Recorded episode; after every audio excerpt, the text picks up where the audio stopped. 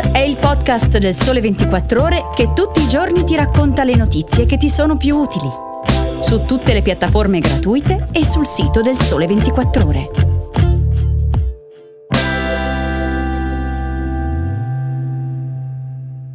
Ciao e bentornati all'appuntamento con Start. Io sono Antonio Larizza e questa settimana fino a sabato vi terrò compagnia selezionando ogni mattina tre notizie per iniziare la giornata.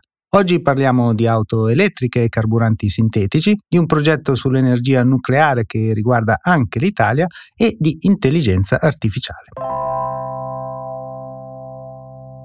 Partiamo dall'auto elettrica e dallo scontro sul regolamento europeo che prevede a partire dal 2035 il divieto alla vendita di auto a benzina e diesel. Il Parlamento europeo aveva già approvato il regolamento, ma nei giorni scorsi il gruppo di paesi composto da Italia, Bulgaria, Polonia e Germania hanno di fatto rimesso in discussione la linea europea, minacciando di bloccarla con un voto contrario.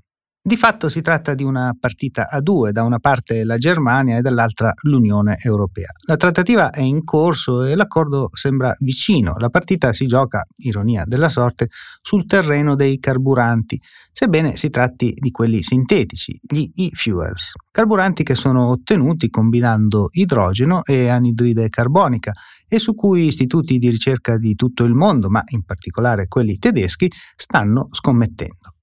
La Germania sarebbe pronta a spianare la strada dell'auto elettrica a patto che il regolamento salvi le auto con motore endotermico alimentate con carburanti sintetici. Questo permetterebbe, dicono i tedeschi, di salvare la tecnologia del motore a scoppio e la sua filiera industriale, riducendo nello stesso tempo le emissioni.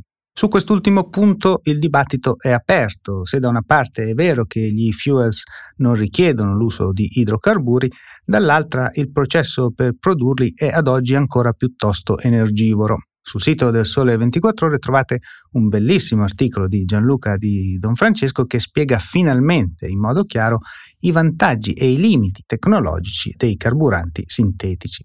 Intanto quel che è certo è che l'industria dell'auto va avanti puntando essenzialmente sull'elettrico, con risultati concreti che sembrano dire che ormai la strada è segnata. Ecco due notizie, le più recenti, che confermano questo trend. Tesla, grazie ad economia di scala, negli ultimi due mesi è riuscita a ridurre di 20.000 euro il prezzo di listino della Model 3, mentre la tedesca Volkswagen ha annunciato che nel 2025 sarà disponibile la ID2, un'auto elettrica di ultima generazione che sarà venduta a 25.000 euro.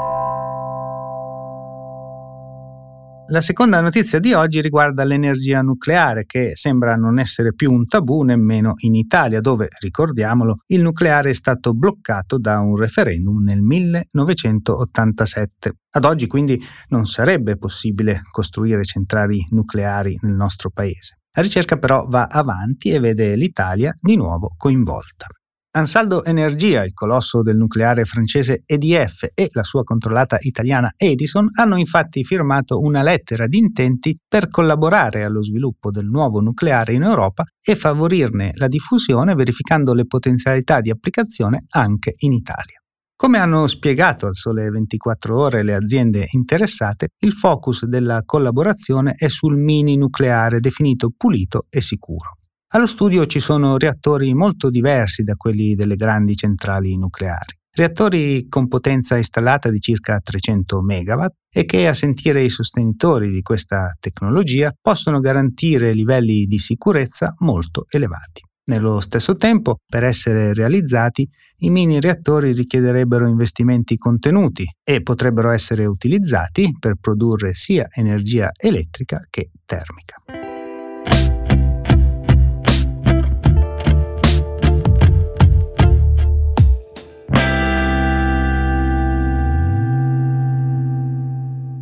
L'ultima notizia di oggi riguarda l'intelligenza artificiale. Tutti ne parlano. Ieri anche Giorgio Metta, il direttore scientifico dell'Istituto Italiano di Tecnologia, uno dei più importanti istituti di ricerca a livello europeo, ha parlato di intelligenza artificiale svelando che l'istituto sta preparando il piano strategico che guiderà l'attività fino al 2030 e che il sottotitolo di questo piano è AI First, prima l'intelligenza artificiale.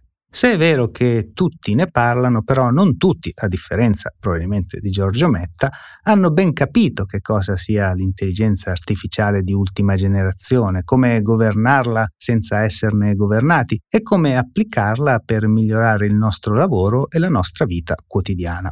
Ecco, per tutti coloro che sono in cerca di risposte ragionate su questa rivoluzione tecnologica, da oggi è in edicola la guida del Sole 24 ore sull'intelligenza artificiale. Un volume pensato per i lettori che desiderano capire la tecnologia, comprendere le prospettive, valutare i rischi e le opportunità generate dalle macchine che provano a imitare l'uomo. Il podcast di oggi finisce qui, io vi saluto e vi do appuntamento a domani per una nuova puntata di Start.